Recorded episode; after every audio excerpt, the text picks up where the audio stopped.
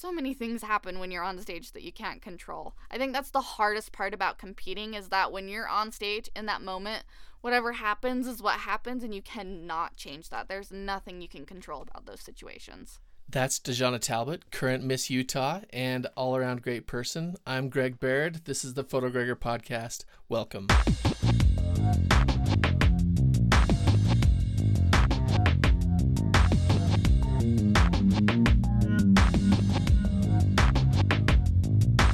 Right, so today I'm talking to Dexonna Talbot about everything Miss Utah and everything Miss America, as well as some of the things that she's interested in. Um, she's a great girl, and I hope you enjoy this podcast. So, welcome to the podcast. I am here with Dexonna Talbot, our current Miss Utah, competed for the title of Miss America. How are you, Dexonna? I'm good. How are you, Greg? Oh, so good. Thank you for being my first guest. Yeah, thanks for having me. I'm really excited to be here. Well, I'm excited uh, that you're here. You are such an amazing person, and I really want to highlight that. And I hope that uh, I hope that you enjoy this process as much as I do. And I'm new at interviewing, so it might take me a while to get into it. But uh, I've got a good set of good questions for you. You ready to go? Yeah, I'm ready. Okay, so where I want to start potentially is I want you to take me back to the night, I believe it was May of 2019, when you're standing on stage and you're sitting in the top, what, what was it, the top five that they had you in? Yeah, top five. So you're there, top five. Um, what was going through your head at that moment? So many things were going through my head in that moment. It was crazy. I mean, to actually be in that experience. I had actually competed for the title of Miss Utah the previous year, so it felt very similar, but in such a different way. I remember uh, the very first part of the competition we had had that night as the top 15 was our onstage question. And I personally felt like I did a horrible job with my onstage question. I was so distraught. And I went backstage and I was crying to my friend Morgan, who was helping me get ready. And that's your first time, or the, that's the second time? This is the second time. Okay. So this year. Um, and I was like, I'm not gonna win. I messed up on my onstage interview. It's over. And she just totally calmed me down and said, You know, it's gonna be okay. You've got this. Just go out and do your best because you don't want to live with any regrets. So I decided to go out and to perform my talent to the best of my abilities. Then I had my uh, evening gown, which then had my social impact pitch. And then finally, we had a little question pitch with the judges. And all throughout that, I could just feel my spirits getting higher and getting higher and getting higher and feeling like, okay, I can really do this. This is something that is possible for me. Uh, but if it doesn't happen, then that's going to be okay because I'm here in this moment and this is what it is supposed to be.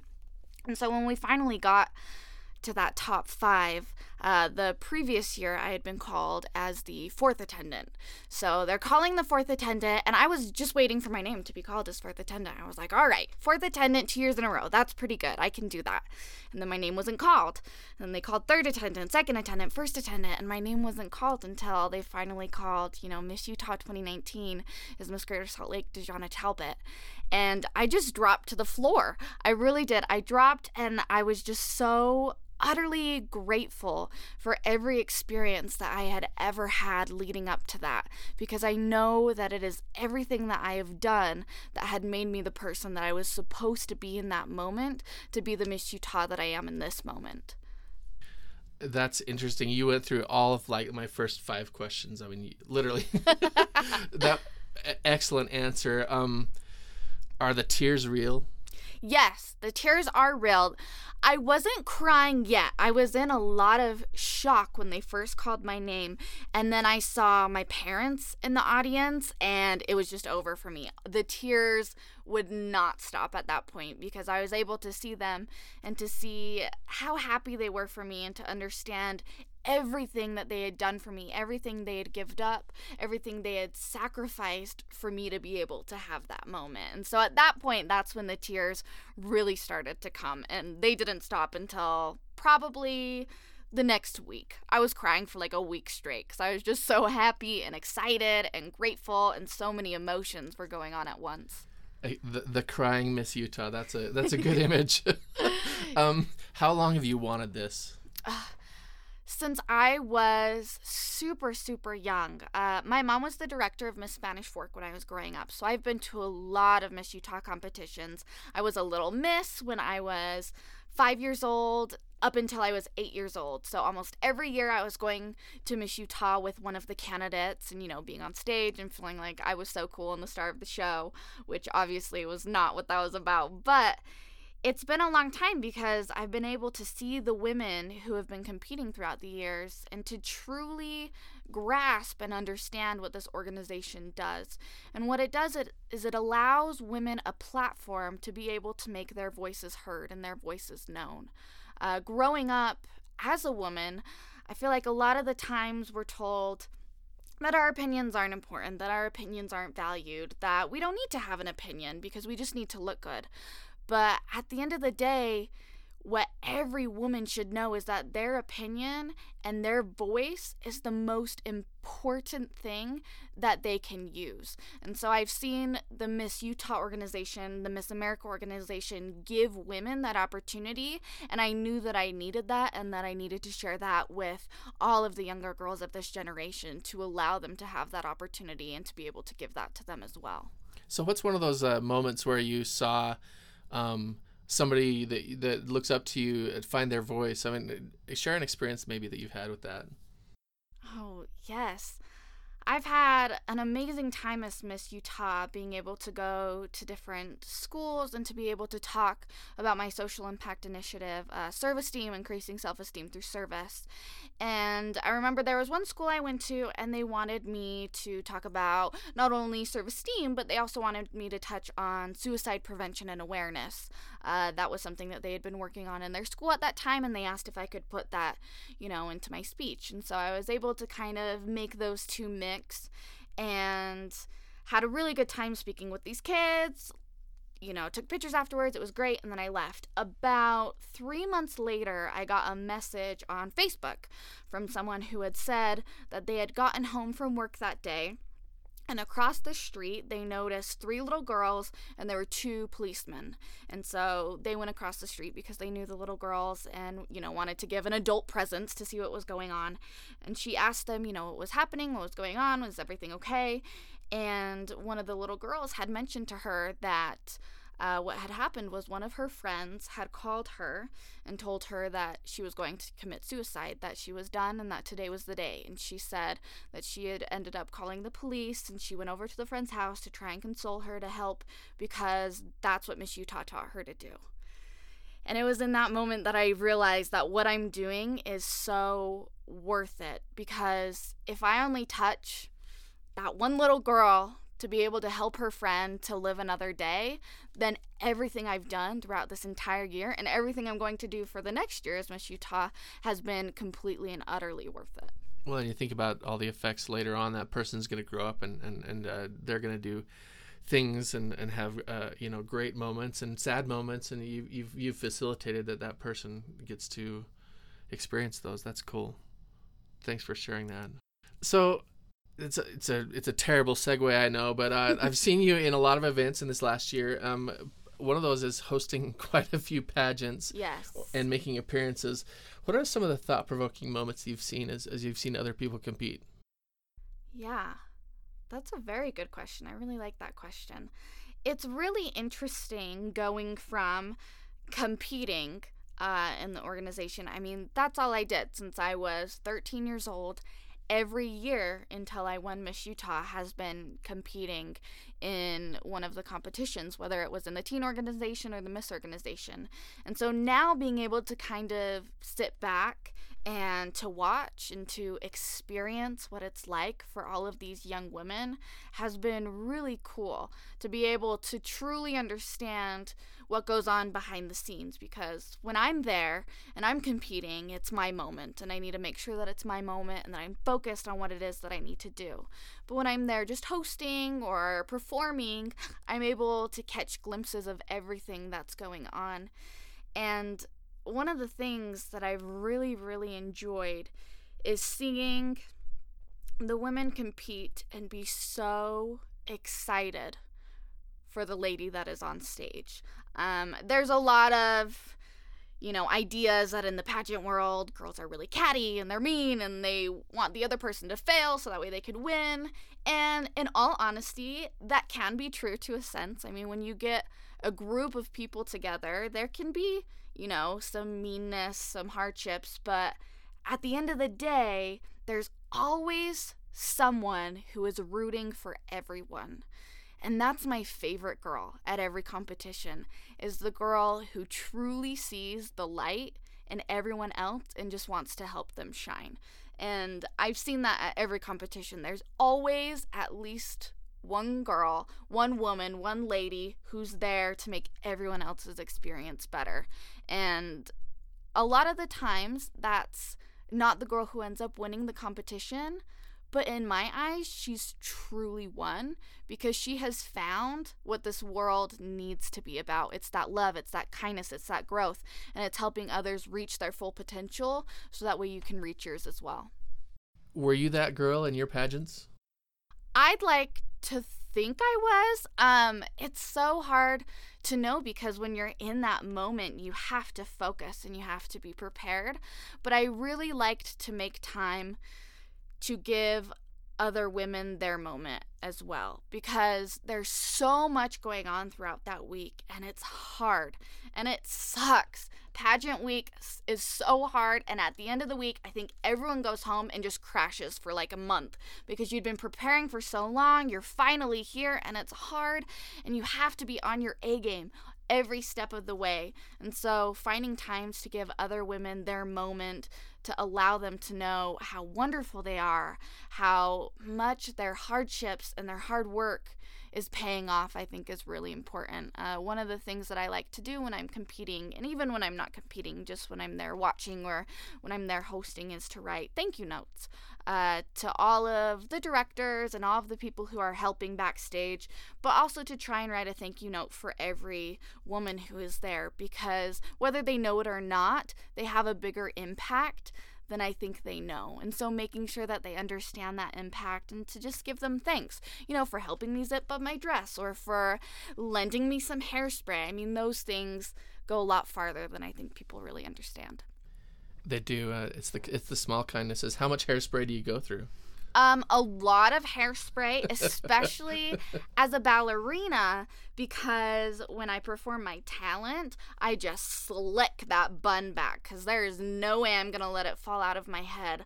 Uh, when I was growing up dancing, I had a very strict ballet teacher who I absolutely adore, but if our buns fell out on stage, if our strings and our pointe shoes came unraveled, if we had a rip in our tights while we were on stage, it was the end of the world. So I go through a lot of hairspray making sure that bun stays in my head and will not move while I'm dancing. Well, the world thanks you for it.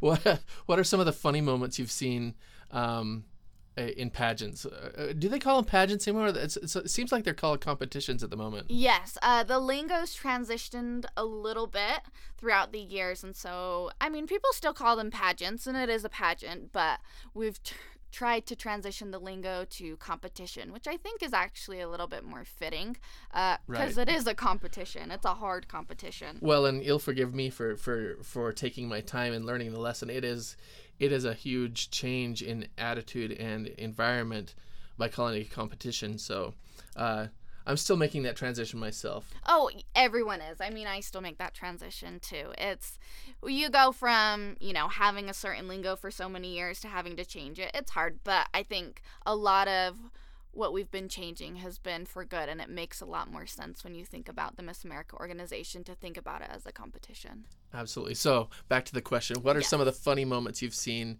at uh, uh, competitions? Yes. Uh, there are so many because we're all human and things happen on stage all of the time.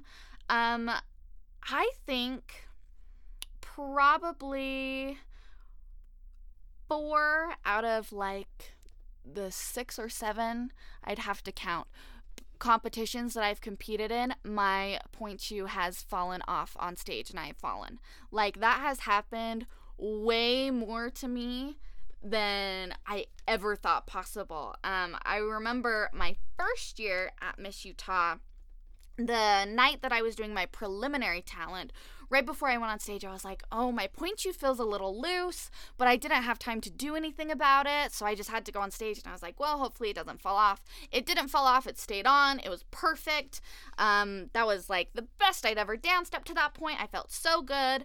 And then afterwards, I was able to, you know, mingle with my parents before we had to go back to the hotel. So I gave my mom my pointe shoes and I said, they're a little bit loose. Can you tighten them um, for final night in case I'm called in the top 15? So she took them home, tightened them. Then she also went out and bought me a brand new pair of pointe shoes and sewed those together so that way I would have two options of pointe shoes to feel really good about on stage. And so I put those pointe shoes on.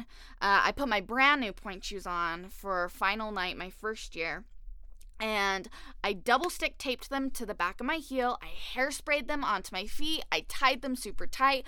Like there was no way that those pointe shoes were coming off. And in the very last, I'd say like two eight counts of my piece, it just slipped off my foot and I fell right on my butt on stage. And it was mortifying. You could hear a pin drop. Everyone was so so silent. Uh, but now I look back on that and I actually have the video of it, and I just laugh at myself every time I see that because I can't believe that that happened. But there's a lot of a lot of falling on stage. A lot of times girls will mix up their words a little bit, which happens to the best of us. I've done that so many times.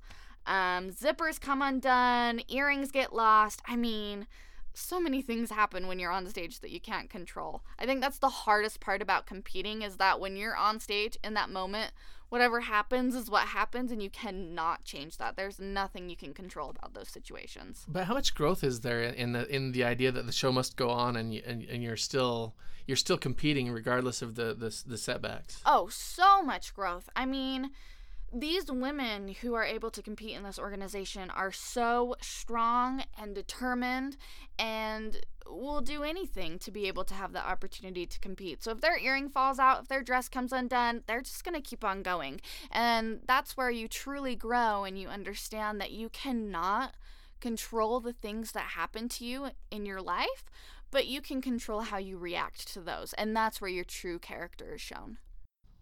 Great answer. Speaking of great answers, what's what's some of the best answers you've heard other people give at these at these competitions you go to? Oh, there's so many. I think my favorite on stage questions come from the teen program because once you get into the Miss program, uh, things become a lot more mature, a lot more political. All of our onstage questions have to do with current events and what's going on in the world, which is very important to make sure that you're well rounded and that you understand what is going on where you live. But when you're in the teen program, the questions are a little bit more fun and just getting to know you questions and cute, silly questions. And so I love being able to hear those questions. I think the best answer that I've heard in a teen program so far had to have been okay. So my little sister Adjorie Talbot was Miss Utah's Outstanding Teen. I think right. two years ago now, mm-hmm. and I remember when she answered her onstage question, I died in the audience because they asked her if you could have any meal for the rest of your life and nothing else, what would that meal be? And she sat there for a minute and she thought about it and she goes, I would have salad. And I was sitting there thinking, you don't eat salad. Like she does not do vegetables. She does not do any of that. She's just Azure, like, we still love you. I know, but she was like, I'd have a salad. And I was like, no, you wouldn't. But then she answered that with because there's so many different types of salad because you can have pasta salad, you can have fruit salad, you can have dessert salad. And I was like, okay, that's a good answer. And now every time someone asks me that question, that's always my answer is if I could only eat one food for the rest of my life, it'd be salad because there's so many different kinds of salads you can have. Right. I, I love the 7,000 calorie salads from some of these uh, fresh mix restaurants. They're pretty yes. cool. oh, yes. that's that's where I live. uh-huh. But you feel good because it's a salad. It, it's definitely a salad. it, it, it hits my healthy healthy uh you know whatever strike your funny bone for the healthy bone is you know yeah uh good expression greg that's awesome okay so um I, I want to transition maybe to uh, some of the other events. I mean, you get to attend and host and participate in a lot of things as Miss Utah. What I mean, talk about some of the things you've done and seen, and um, yeah, just tell me some yeah. of the cool things you've seen.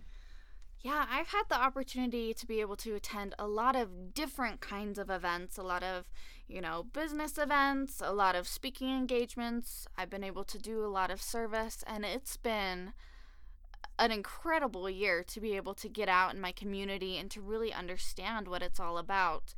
Uh, but I think my favorite events are when I get to partner with uh, the Mascot Miracles Foundation. Mm-hmm. They're a foundation here in Utah, and it's essentially a make a wish, but specifically for children with special needs because they have the understanding that these disabilities happen all year long and they happen for their entire lives. So they like to give them opportunities throughout the year to be able to have a little fun, to not think about their hardships for a minute.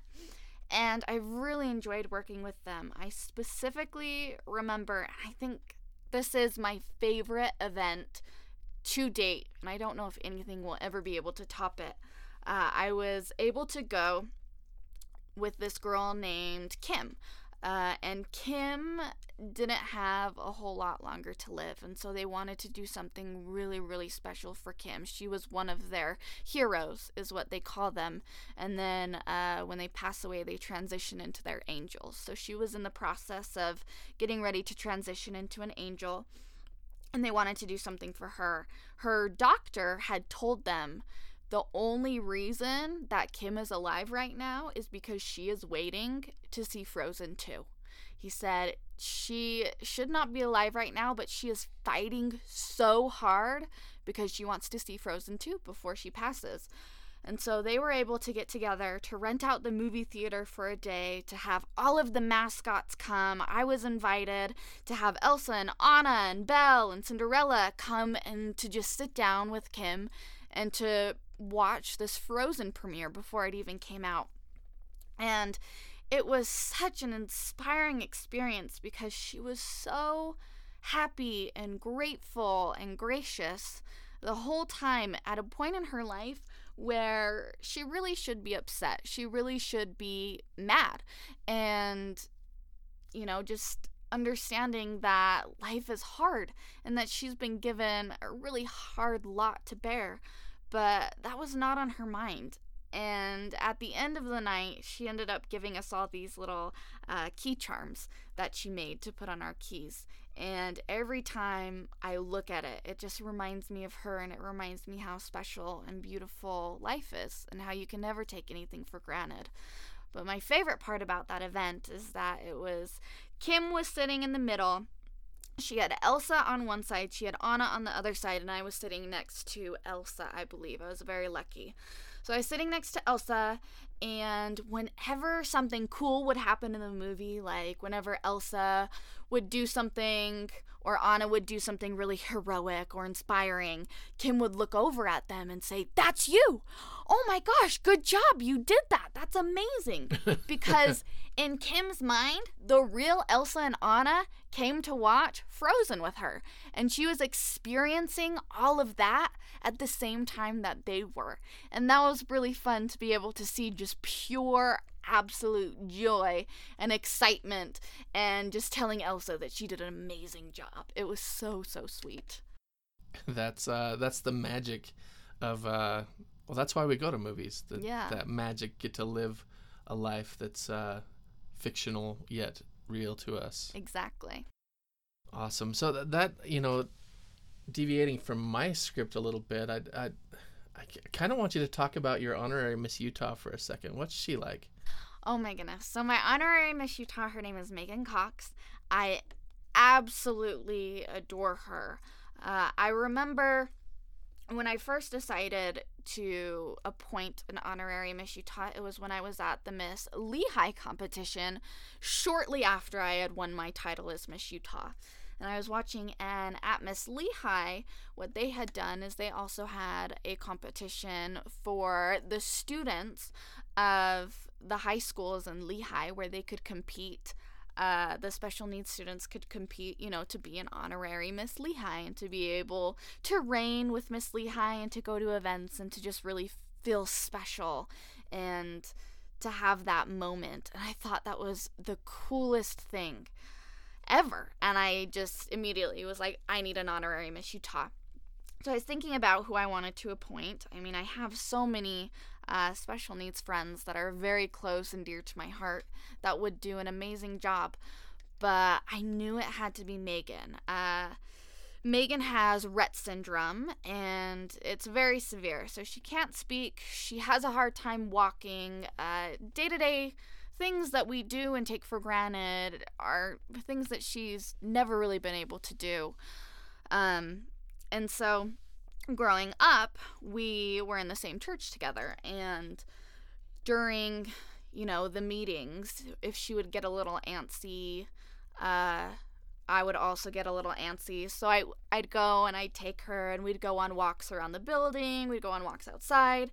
And those moments, you know, just being with her and feeling her presence and knowing that she couldn't really speak to me, but our conversations were so beautiful just because her spirit was so beautiful and the way that she has touched me um, I will never forget. She is easily one of my best friends, and she has been an amazing honorary Miss Utah, and I've had a lot of fun with her. I like to invite her to a lot of the competitions that I go to that I'll be hosting um, because after the competitions, her favorite thing to do is to get up on the stage and to do a lap of the stage and to just feel like you know the stage is hers and it is. She commands that stage.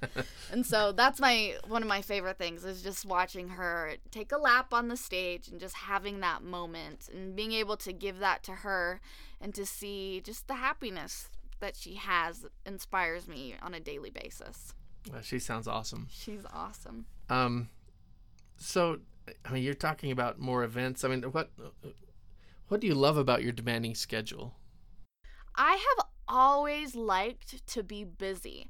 Um, I've grown up as a ballerina. I've been dancing since I was two, and it's an intense schedule. Uh, so every day, I mean, from probably fifth grade on, you wake up, you go to school, you leave school an hour early to get to ballet, you dance until about in high school I was dancing every day from 3 to about 9. Then you go home, then you have a couple hours to get homework done, go to bed, wake up, do it all the next day. And I thrive in a busy schedule because I like being able to have opportunities to always be moving, to always be doing something, to be productive.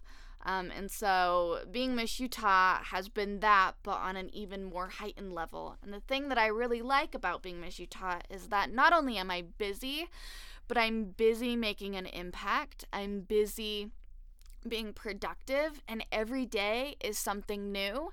And every day I come home with a new memory, with, you know, a new idea to just understand my community a little bit better. Great answer. Great answer. Um, what's hard about your schedule? I mean, you're you're on the go all the time.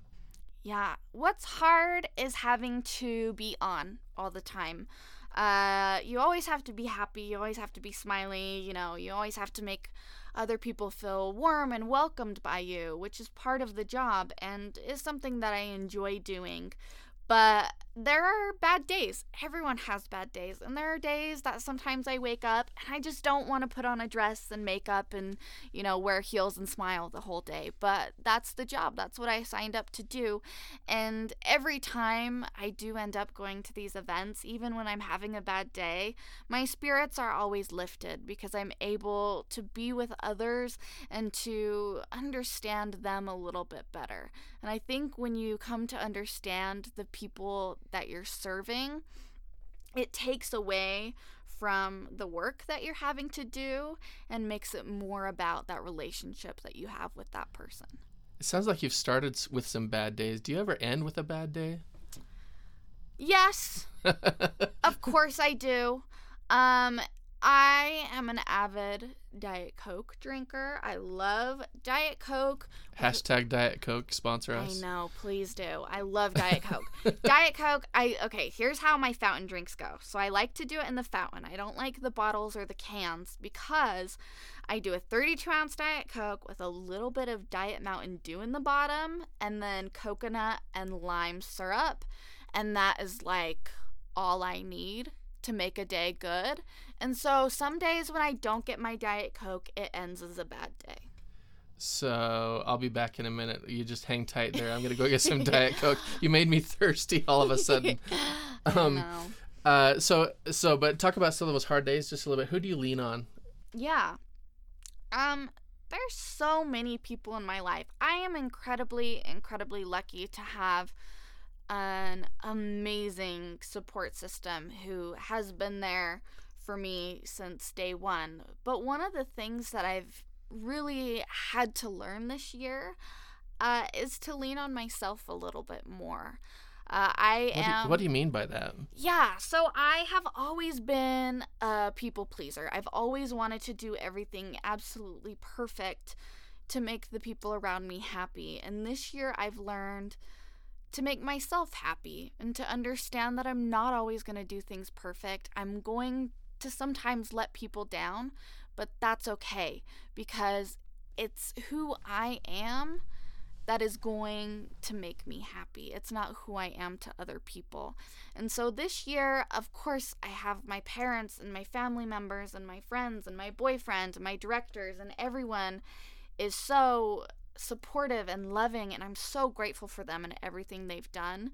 But this year, I've really learned to lean on myself a little bit more, to understand myself a little bit more, has been really important for me. That would be an amazing end to the interview, but we haven't even talked about Miss Miss America week yet. I mean, are you ready to go into that? Yes, of course. Okay, so Miss America week. Um, obviously, you get there. Um, who did you connect with immediately? Oh, my BFF uh, Abby. She is Miss Washington. We had an event with all of the Miss America uh, candidates a couple months before we went to Miss America, so I was able to meet and mingle with the girls before we got there. And me and Abby were roommates and just clicked immediately. Um, we stayed up the first night all night just talking about anything and everything. And the next morning, we were just dead and did not want to go anywhere or do any of the meetings we had to do. But we really got along. Um, and the entire week, having her by my side was really, really important for me. I made a lot of friends and I had a fantastic time.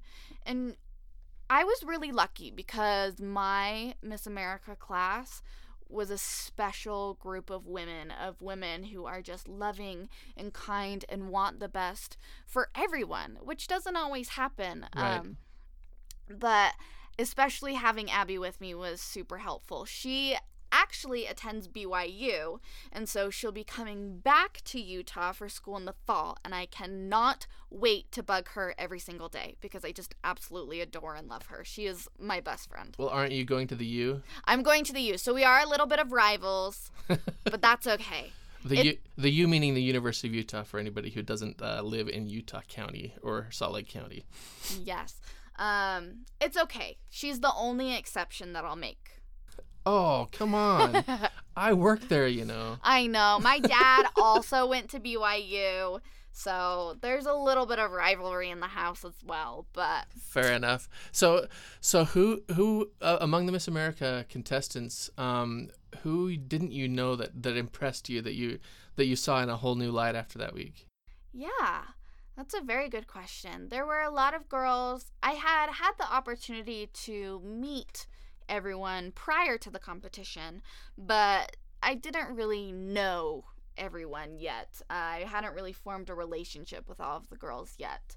Uh, and one of the uh, women that I really created a solid connection with um, is Miss Idaho. She is the sweetest, just kindest, girl ever. She actually ended up winning our Miss Congeniality, which, for those of you who don't know, is an award at the end of the competition where all of the girls vote on, you know, the woman who they thought was the kindest and the nicest and went out of her way to be helpful throughout the entire competition. And she was just always, always happy, always had a smile on her face always was there to give you a hug when you need one. And I just strive to be like her when I grow up because she really showed a lot of kindness and a lot of love during that week, which was kind of hard because it was a hard week.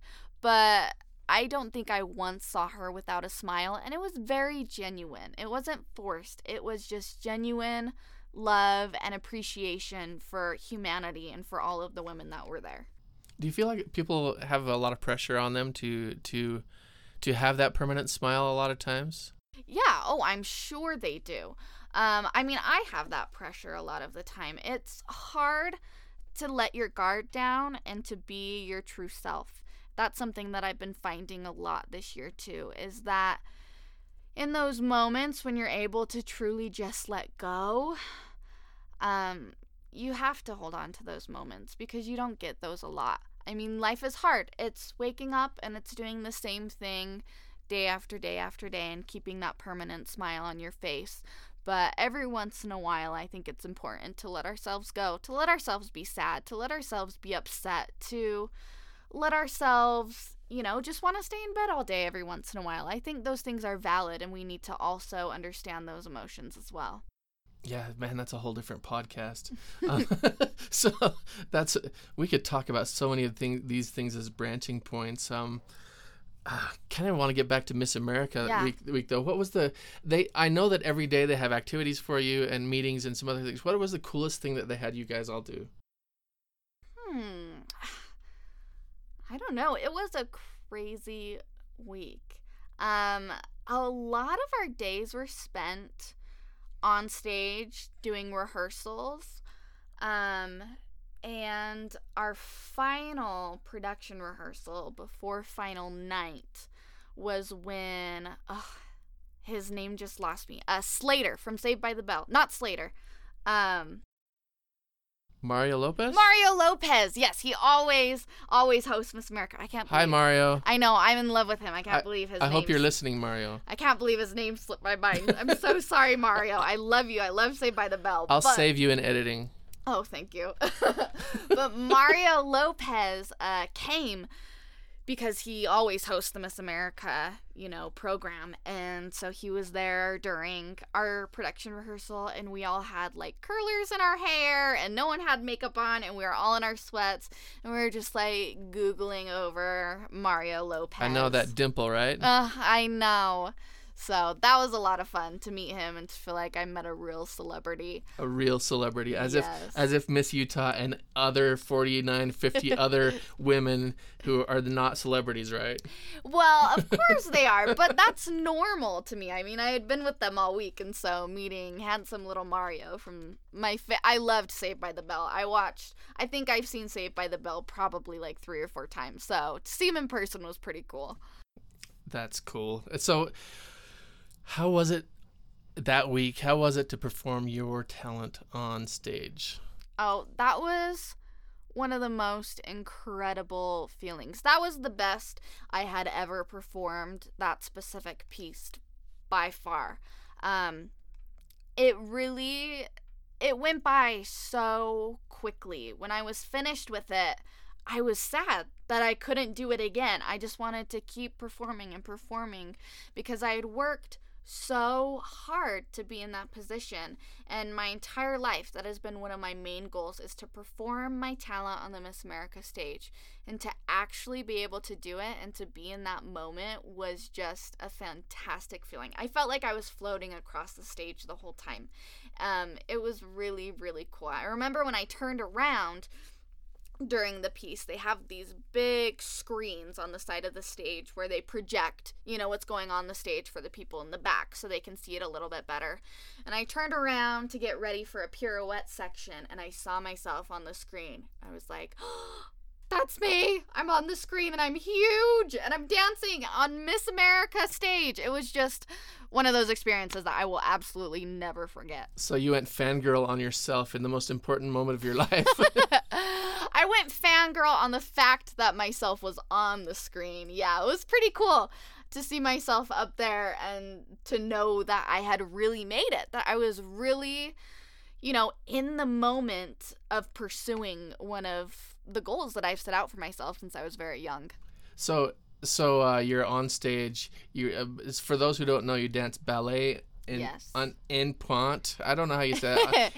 Just uh, on. I say on point. On I know point. that's not the official term. It's supposed to be en pointe, but Yes. I say on point. So uh, you're dancing ballet on point yes. in a in a in a fantastic red tutu, by the way. Um, did you feel like you nailed it? I did. I really did feel like I nailed it. Uh, which I was a little bit worried before I went on stage uh, for two reasons. One, because the week before I had left for Miss America, I just kept having this roadblock where I just couldn't get through the piece. I was just anxious and worried about performing on stage.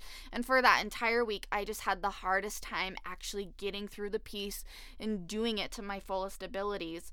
Um, and then, as well as the flooring on the stage uh, was a little bit slippery, and so I had to wear, you know, pointe shoes with a little bit of extra padding on top of them. And so I was a little nervous about the shoe. Uh, but at the end of the piece, I really felt like that that was it. That I had at that moment, I had no regrets. It was, you know, I could totally fall on my face tomorrow in my onstage question. Like whatever happened, it didn't matter because I had performed that piece to the best of my abilities, and that was the highlight of my Miss America experience. Awesome. What what else went well for you that week?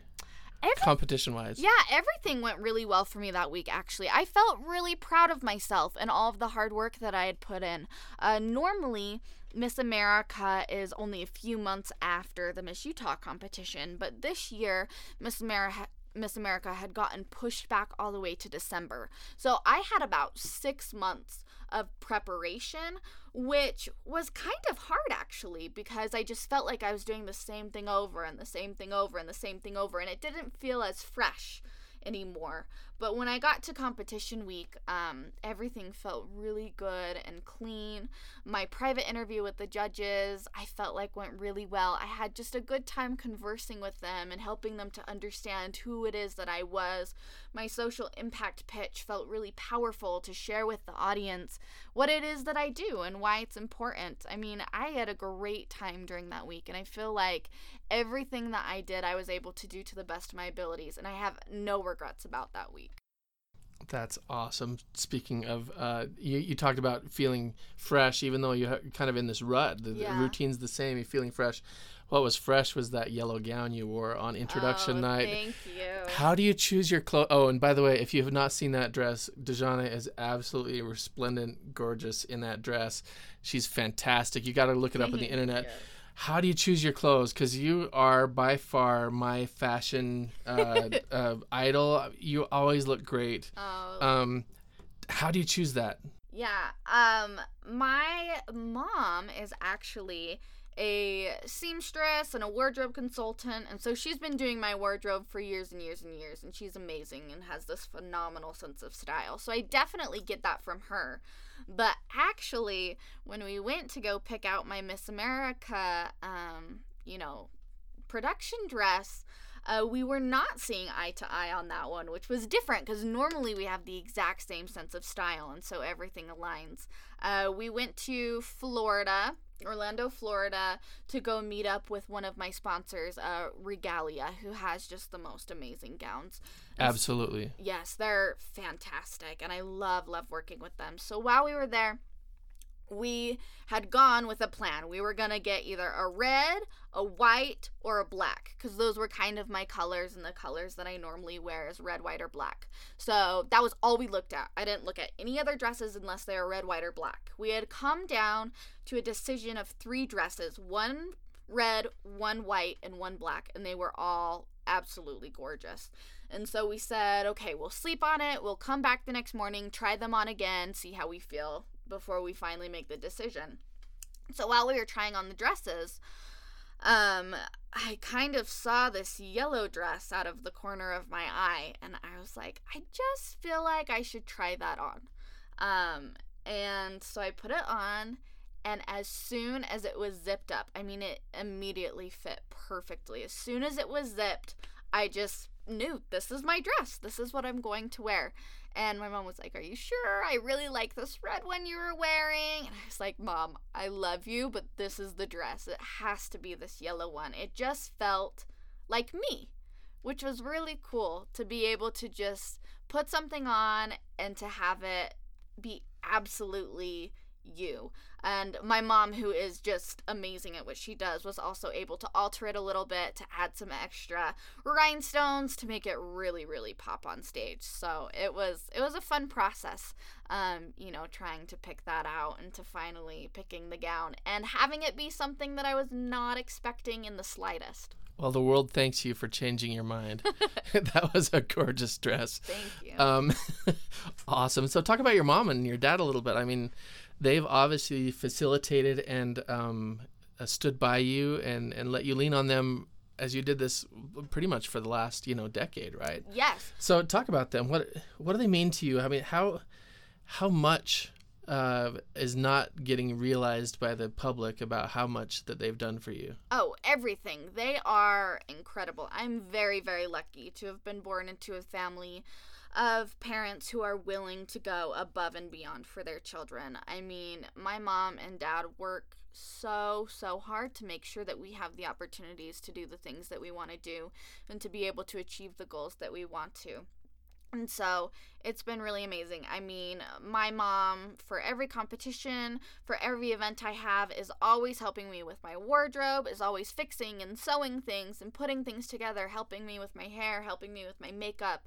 My dad is constantly driving me to events, being, you know, my little backstage photographer, and just, it's been an incredible journey to be able to have them on it with me. And I don't think I could have done it without them. I know that sounds cliche and kind of cheesy, but I really don't know if I could because they have both inspired me in so many different ways. I mean, my mom is just such a determined, strong, independent woman and to be able to look up to that and to strive to that and my dad is so loving and caring and service oriented and to have those examples in my life is is what has made me the woman that I am today. I wouldn't be who I am without them. Oh, that's awesome. And and you know, you guys are like my favorite family and I won't even mm-hmm. hide that. You guys are awesome. All of you. Which one of your sisters do you like the best? Um, it depends on the day, to be quite frank. what are, what do your sisters mean to you? Oh, I love my little sisters. I'm the oldest of two little sisters, and so it's been really, really fun to watch them grow and to become the women that they are, and to see them from when they're just little itty bitty and their distinct personalities to being who they are now. It's really, really cool. I love, love my little sisters. We are all the exact same size in clothing and shoes, which is fantastic because my wardrobe. Yay, yay closet wardrobe, exactly, right? Exactly. My wardrobe is like three times as big, which is a lot of fun. But I think one of the funniest things, um, so Azure, the middle child, so sweet, so kind, um, hates to share her clothes, will not share her clothes. I mean, she's gotten a lot better about it, but I remember when I was probably like 13. Um, so she was around like 11 years old. I went into her room one day to see if I could find a top that I wanted to wear, and she had like put up this huge poster on her closet that said, I am trying to learn to be more Christ like and share. So please ask before you borrow my clothes or I will be very sad. I was like, oh. Oh my gosh! And how old? How old was she at the time? She was like 11 years old at that time. And you guys were still the same size then too. Yeah, we've almost always been the same size because she's only two years younger than me, and then Tasia's only two years younger than Azure. So it took until Tasia was about 15 for me and her to fit in the same clothing. But me and Azure have almost always been close to the same size. But they are super fun. They are just a source of light and happiness and humor and they're awesome. I really, really love my sisters. I agree. And if I could shout out a little bit, I dragged you um, on a photo shoot at uh-huh. like the earliest part of the early, and your little sister was there supporting you, being yep. your person. And and so I mean, on a school day, I believe. Oh yeah, she's just one of those people. She is an amazing, amazing support system, and she likes to pretend that she's too cool sometimes, but she she's really just a loving and kind human being and will do anything for anyone. I really really admire that about Tasia. Uh, yeah, she's awesome and and I got I got a, every time I go somewhere and you're there, I start to get a new sense cuz your family's always with you. Um, yeah. I get I get a new sense of why they're so great. It's uh anyway, your family's the best everyone should follow every one of her family members because uh, I swear you'll be better people after you do. So um, let's talk about your sponsors a little bit. Yes. I mean, you're sponsored by like everybody. Um, I'm very lucky. What What was weird about having all of these uh, sponsors for you uh, when you first started? Yeah, it was a change uh, but a very good change. I have a lot of different sponsors who I love and adore. I mean, Shine Cosmetics. Uh, we have, you know, Murdock Lindon. They give me a new car every 3,000 miles, which has been a lot of fun to try out a lot of different kinds of vehicles. I feel like every time I finally get the grasp of how it works, what all the buttons do, it's time for me to get a new car. Um, they're always making sure I ride around in style. I get to work with Otalis Salon. I get to work with, you know, Emily Lesher photography, Chad Faces photography, obviously you and your photography. I have a lot of clothing sponsors. I mean, I've just been really, really lucky with all of the people who are willing to reach out and to help and to try and make the Miss Utah experience as awesome as it can be. Yeah, in a lot of ways, I, I feel like you're, uh, um, you've got a lot of people that are in it for you, uh, not just your family, but but these sponsors. They bend over backwards to make sure you look good, that you feel good, and all that. Um, and I definitely wouldn't, I wouldn't want to go through this podcast without mentioning them. Yeah. Uh, I'm super super lucky. I really appreciate all of them and everything they do. There's I could never like express all of the gratitude I have for them because they have made this year so exciting and so fun and have made sure that I was just always on my A game. Excellent. So, you know, we, have talked about this year, this year, this year, but a lot of people don't know um, that you are Miss Utah for a whole extra year because of yes. the COVID 19 situation what does that mean to you? I mean, that that's equal parts um, stressing as well as exciting. You know, I can I can only imagine what you're going through. What what does it mean to you? Yeah, it was. To be honest, um, a couple of days before they had made the announcement that Miss America would be postponed and that, you know, the states would have the option to reign for another year, I kind of felt like it was coming. I could feel that something was a little off, that something, you know, different was going to happen. And I remember uh, my director, Carly Condi, who's phenomenal, texted me one day and said, Hey, can you come over? We need to have a little chat and I immediately was like, I'm gonna be Miss Utah for another year. I just could feel it. And it has been an exciting opportunity, obviously, but it was a little scary at first because, you know, I had had a plan of things that I was going to do and what I was going to get ready for, and, you know, trying to get things ready to move on past Miss Utah. Um, and then to have, you know, those plans kind of shift and change was weird at first, but ultimately, I'm just really grateful to be able to have this job for one more year. Um, I've been working so, so hard since I was so young to have the opportunity to be Miss Utah. And I think that this is my karma, is saying, okay, you worked so hard, you wanted this so bad, you're going to get it for two years. Yeah, you earned this, right? Yeah, it's going to be a lot of fun. I'm excited. I'm going to be able to go back to school. Some things will change a little bit. Um, like your maybe your schedule's not quite so demanding. Yeah, it'll be a little bit of a watered down version of this year, but ultimately, I'm just excited to still be able to serve my community in the capacity that I can as Miss Utah. That's awesome. And and uh, speaking of service, I I, I want to uh, also talk about your humanitarian trips. You've gone on how many now? Uh, I think mm, one, two, three, four. Four. Four trips. Yes. Uh, tell me some of the takeaways. I mean, where, where have you gone? What have you loved? What did you learn about yourself and about other people? Talk about them a little bit. Yes. Oh, and now that I'm counting, it's actually five. But um, I've had the opportunity to go to Tijuana, Mexico twice uh, with my family to be able to build houses, you know, for those who are in need. That has been our Christmas for the past couple of years. Uh, we've also had the opportunity to go and to serve into Vietnam twice. Uh, my great aunt has an organization out there called SJ Inc., and what they do is they provide so many things for so many different communities out there. They provide, you know, opportunities for orphanages, they provide opportunities for children.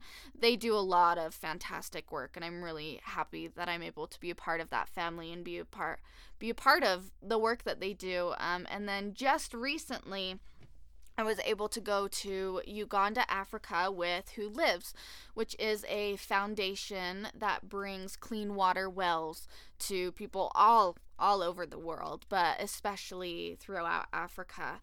And that was an opportunity that has really really changed me. I mean, I had seen poverty in my life. I had seen hardships, I had seen poverty. When we were in Mexico, we were building houses for families who literally lived in tents and under tarps, and that was their dwelling, that was their homes.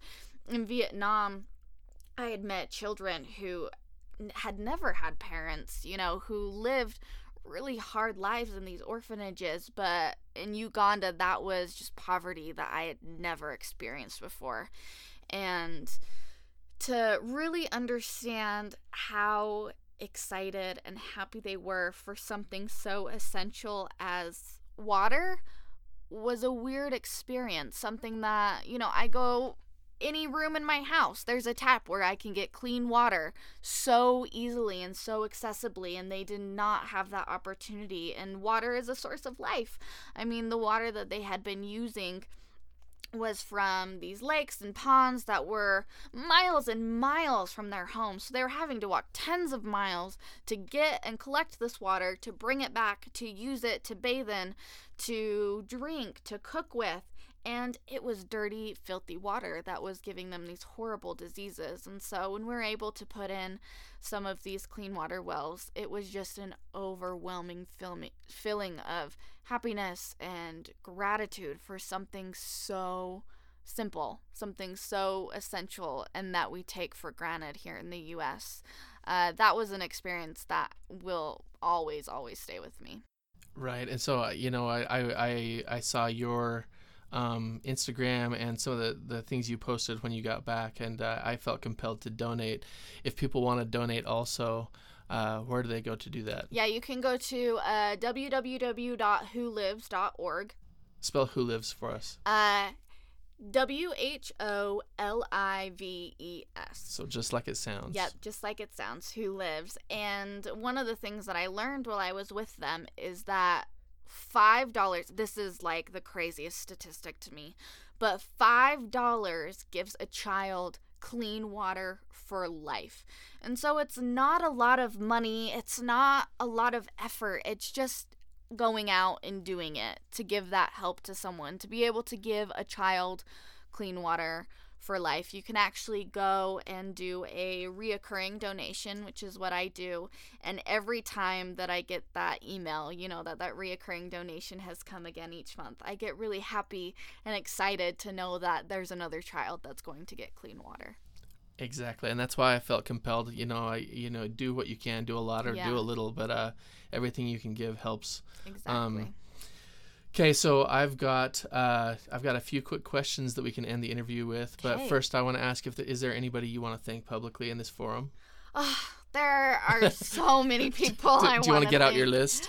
I yeah, honestly, I it would be like tens of pages long, but really, I just want to thank everyone who has been with me on this journey. There are so many people, to friends, to families, to directors, to board members, to sponsors I have been so blessed and so lucky to have the opportunity to be with these people and to have them in my life. And everyone who's been with me on this journey just deserves the biggest thanks and gratitude because I could not have done this without all of them. They say it takes a village, you know, to raise a child, but it took an entire community, an entire state to get one girl to Miss America. And so I'm really grateful for everyone who's been with me. Well, on behalf of everyone, since you did thank everyone, on behalf of everyone, we say you're welcome. You've oh. been you've been awesome.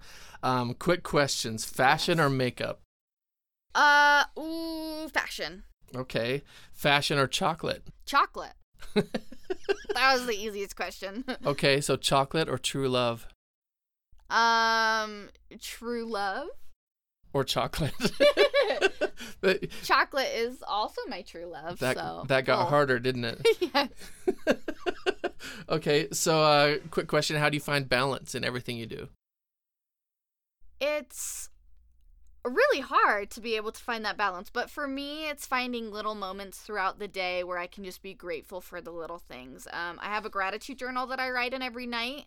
And some nights, you know, the gratitude journal is, you know, thanking being grateful for these big, amazing opportunities that I've been given. But a lot of nights, the things I write in that gratitude journal are I'm really thankful for a bed that I can sleep in. I'm really grateful for fuzzy blankets. I'm really grateful for Diet Coke. And it's just finding those little moments each and every day where you can be grateful for something is where I've been able to really balance my life. What are you reading right now?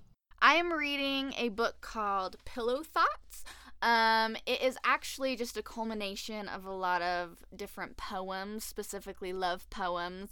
I'm very cheesy. I love love. So that's a very good read if anyone's interested. All right. Who inspires you?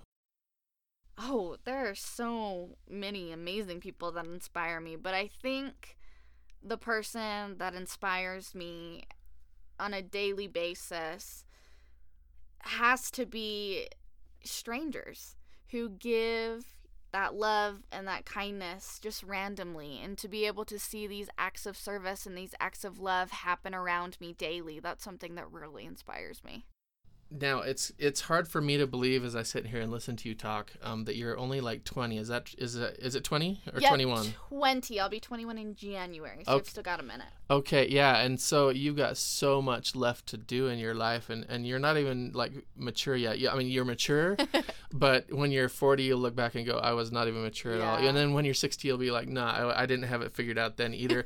uh, what does fully mature, fully realized Dexonna look like? Oh.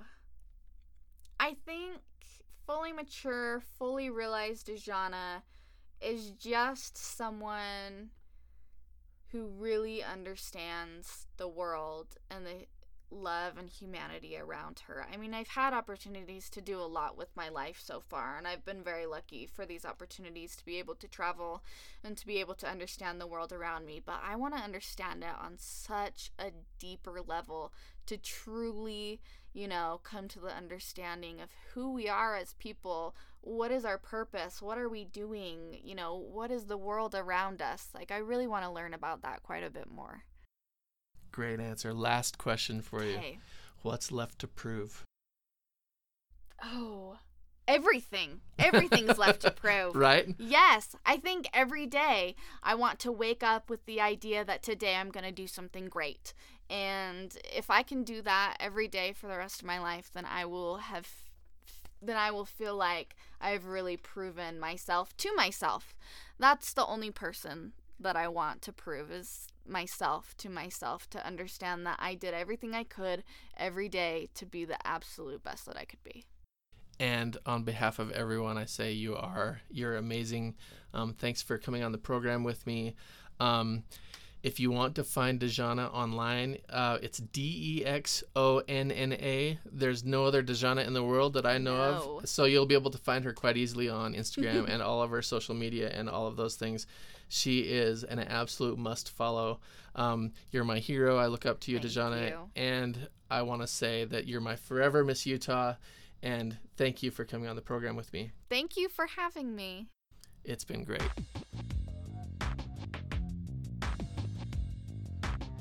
And to end the podcast, I want to get into some thoughts I've had. Um, I kind of wanted to just explain to you why I started the podcast. I'm new at it, I'm pretty raw, I've got some things to learn. Just bear with me, I'll get better. Um, we'll get better. But uh, I know some amazing people. Dijon is one of them. And I just thought that everybody has a good story to tell and everybody is admirable in some way. And I just want to bring that out in people. I want to show you how good people can be. And Dexonna is a great example to me and a great example to all of us. And if I had any daughters, I only got sons, but if I had any daughters, I would want them to grow up like Dexonna. She's an amazing girl. And as I go through this podcast, I think you'll find that we I know a lot of amazing people and you do too. And if you just ask questions and if you if you figure out who they are, how they operate, you'll find that they're quite uh, admirable good people. And that's my final thought for today. I just want to let you know that I really like my people and I really want you to like them too. You can find Dexonna online at Dexonna everywhere. She's the only Dexonna in the world. That's D E X O N N A. You can find me anywhere at Photo Greger, P H O T O G R E G E R. Anyway, I hope you enjoy this podcast. Look for future episodes.